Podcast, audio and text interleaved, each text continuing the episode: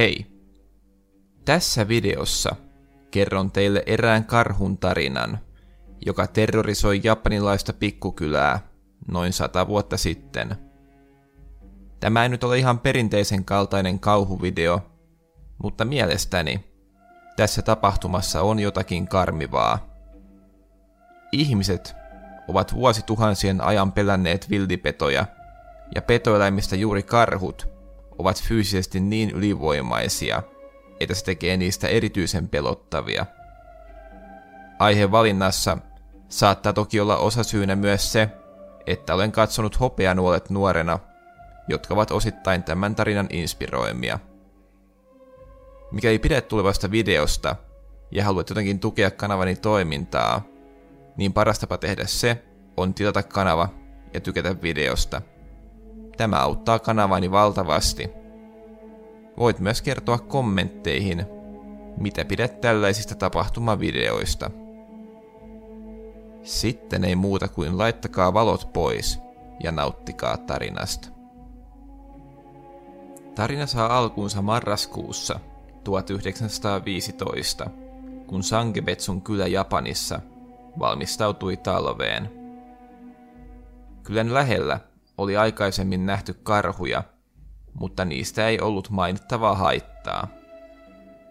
Noihin aikoihin kylän läheisessä metsässä kuitenkin eräs ruskea karhu, joka tuli myöhemmin saamaan nimen Kesakage, heräsi ennen aikaisesti talviuniltaan. Normaalisti japanilaiset ruskeakarhut nukkuvat tuohon aikaan, mutta Kesakagen uni oli jostakin syystä keskeytynyt, ja karhu kömpi luolastaan ulos.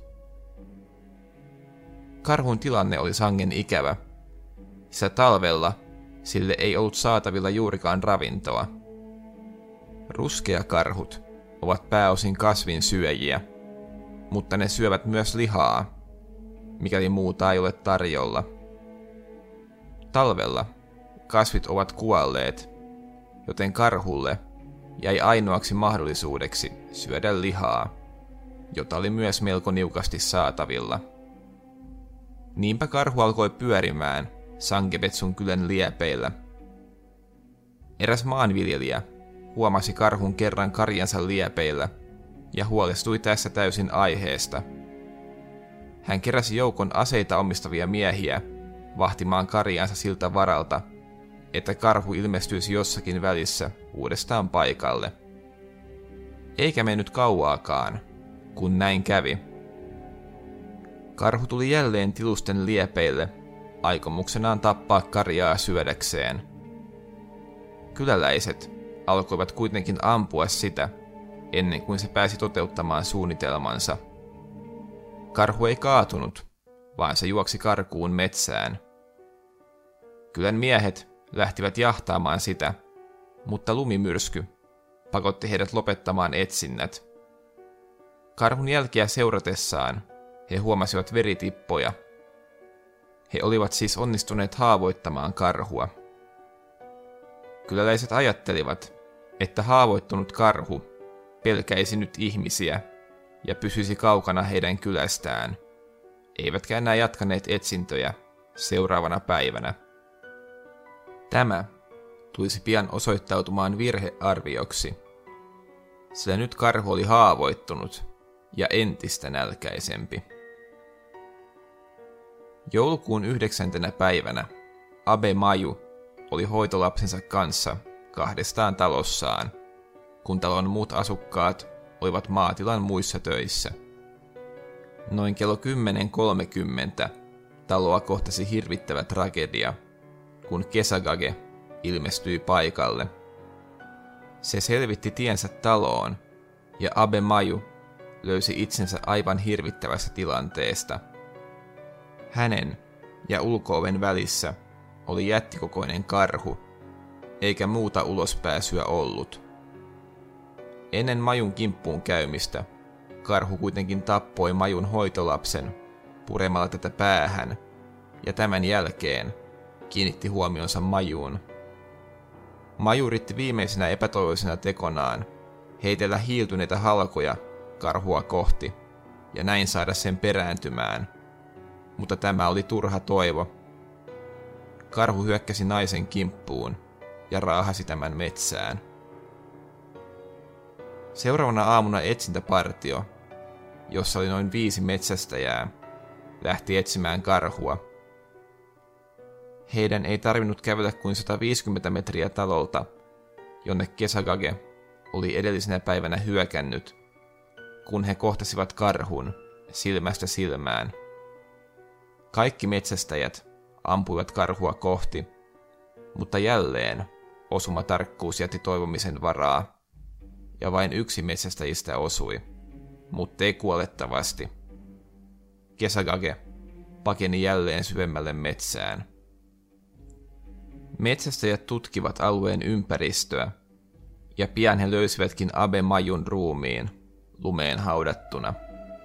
Tai sen, mitä siitä oli jäljellä. Naisen ruumiista oli enää jäljellä vain jalat ja pää. Kyläläiset olivat varmoja, että nyt kun karhu oli päässyt ihmisihan makuun, niin se palaisi jälleen kylään. He uskoivat, että karhu palaisi ensimmäisenä Otan farmille, josta se oli siis napannut Ape Majun, ja he päättivät järjestää sinne väijytyksen. Tällä kertaa väijytykseen osallistuvat melkein kaikki kylän aseen omistavat miehet. Jo saman päivän iltana he kerääntyivät farmille ja odottivat, että karhu saapuisi seuraavan yön aikana. Näin lopulta kävikin, ja viereisessä talossa karhua odottamassa ollut joukko sai jälleen uuden tilaisuuden tappaa karhun. Mutta jälleen, kuin ihmeen kaupalla, vain yksi ampujista osui, ja karhu pakeni jälleen metsään. Joukko lähti jahtaamaan eläintä, mutta valitettavasti se eksyi jäljiltä täysin. Tilanne oli nyt se, että melkein kaikki kylän aseelliset miehet olivat metsässä jahtaamassa karhua, ja itse kylässä oli vain naisia ja lapsia. Jotkut voivat ehkä arvata, mitä tästä seuraa. Miyukien perheessä vietettiin tavallista arkiiltaa, paitsi että melkein kaikki talon miehet olivat metsästämässä karhua. Yksi heistä oli kuitenkin jäänyt vartioon talon oven eteen, juurikin karhun varalle. Perheen äiti, Miyuki Jajo, teki tavallisia kotiaskareitaan ja valmisti perheelle ruokaa, kun hän kuuli töminää talon seinän vierestä. Ennen kuin hän ehti katsomaan, mistä tämä johtui, niin talon ikkuna hajosi ja Kesagage työntyi siitä sisään – Tämä aiheutti valtavan paniikin talossa, ja illallispöytään jo kasautunut perhe yritti paeta, mutta tämän yhteydessä huonekaluja kaatuili, ja perheen äiti Jajo kompastui lapseensa. Tällöin karhu hyökkäsi tämän kimppuun. Tässä vaiheessa vartiomies oli kuullut, mitä sisällä tapahtui, ja tuli paikalle – Karhun huomio kiinnittyi välittömästi mieheen, ja tämä ilmeisesti koki miehen suurimmaksi uhaksi ja kävi tämän kimppuun, jolloin Jajo onnistui pakenemaan lapsensa kanssa. He olivatkin ainoat, jotka tuossa talosta selvisivät. Mainittakoon vielä, että tässä nujakassa öljylamppu kaatui ja taloon tuli pilkko pimeää – on varmasti ollut aivan hirvittävä tilanne olla verenhimoisen karhun kanssa pilkkopimeässä talossa ja vain odottaa kohtaloaan. Suoraan tuossa talossa tai myöhemmin saaminsa vammoihin kuoli viisi ihmistä. Jajo oli siis ainoa selviytyjä lapsensa kanssa. Jajo ja hänen lapsensa – juoksivat talosta päästyään kiireesti sinne suuntaan, johon tiesivät metsätysseurueen lähteneen, ja kohtasivatkin heidät, kun he olivat palaamassa kotiin. He kertoivat heille järkyttyneinä, mitä oli tapahtunut, Joukkio lähti välittömästi kohti Miyukien farmia. Kun he pääsivät perille, niin he huomasivat, että karhu oli edelleen talossa syömässä uhrejaan. Metsästäjät ryhmittyivät talon oven taakse odottamaan, että karhu tulee ulos. Jollakin käsittämättömällä tavalla karhu ei kuitenkaan kuollut, kun se viimein päätti poistua talosta. Ilmeisesti metsästäjät olivat asettautuneet jotenkin siten, etteivät kaikki uskaltaneet ampua, kun karhu tuli ulos, etteivät he osuisi toisiinsa. Ja jälleen kerran Kesagage pääsi pakoon. Tämä Kesagagen tapporetki ei enää ollut ihan vain kylän oma asia, vaan se alkoi herättämään huolta jopa alueen hallinnossa. Ja näiden kamalien tapahtumien jälkeen hallitus päätti koota ryhmän ammattimetsästäjiä, jotka hoitelisivat karhun pois päiväjärjestyksestä. Pian lähikylistä kootut metsästäjät saapuivatkin Sankepetsun kylään.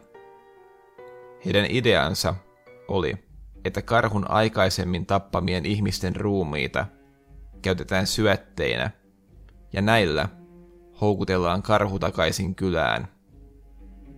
Kyläläiset vastustivat tätä suunnitelmaa alkuun, mutta sitten he tulivat siihen tulokseen, että tämä menettely olisi kyllä koko kylän parhaaksi, ja antoivat suostumuksensa ruumiiden käyttöön. Eräänä yönä metsästäjät asettivat ruumiit taloon ja jäivät odottamaan petoa. Kesagage haistoikin aiemmat uhrinsa ja lähti lähestymään taloa, jonne ruumiit oli kasattu.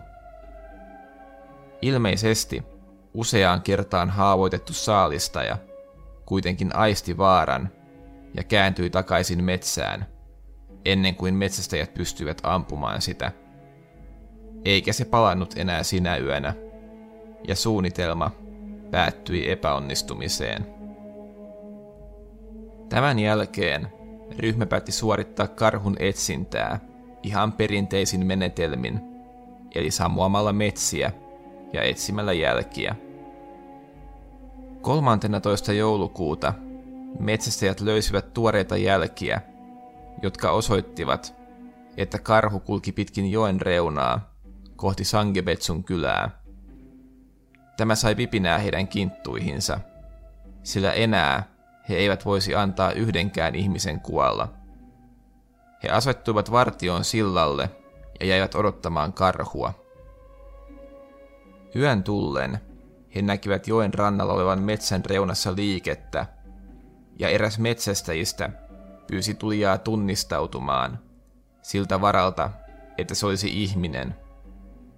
Hahmo ei kuitenkaan vastannut, vaan pysähtyi metsän reunaan. Metsästäjät avasivat tulen ja eläin puikkelehti takaisin pimeyteen. Valon puutteen takia metsästäjät eivät enää lähteneet seuraamaan sitä, mutta seuraavana päivänä he palasivat metsän reunaan katsomaan, olivatko he osuneet karhuun. Ja toden totta, he löysivät sieltä verisiä karhun jälkiä. Tilanne oli kuitenkin se, että taivaalta nousi lumimyrsky ja jäljet peittyisivät hyvin nopeasti.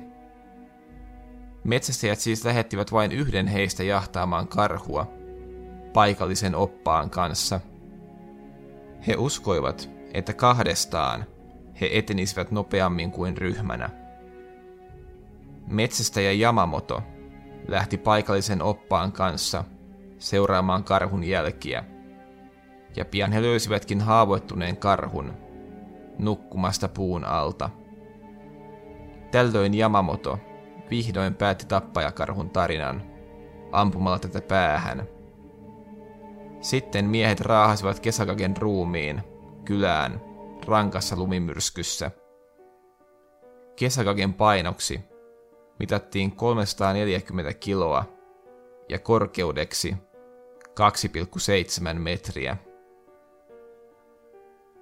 Vaikka vaara oli näennäisesti ohi, niin Sankepetsun kylä ei ikinä toipunut näistä tapahtumista, ja ajan myötä kaikki kylän asukkaat muuttivat sieltä pois. Karhun aiheuttamalla kauhulla oli siis melko pitkäaikaiset seuraukset.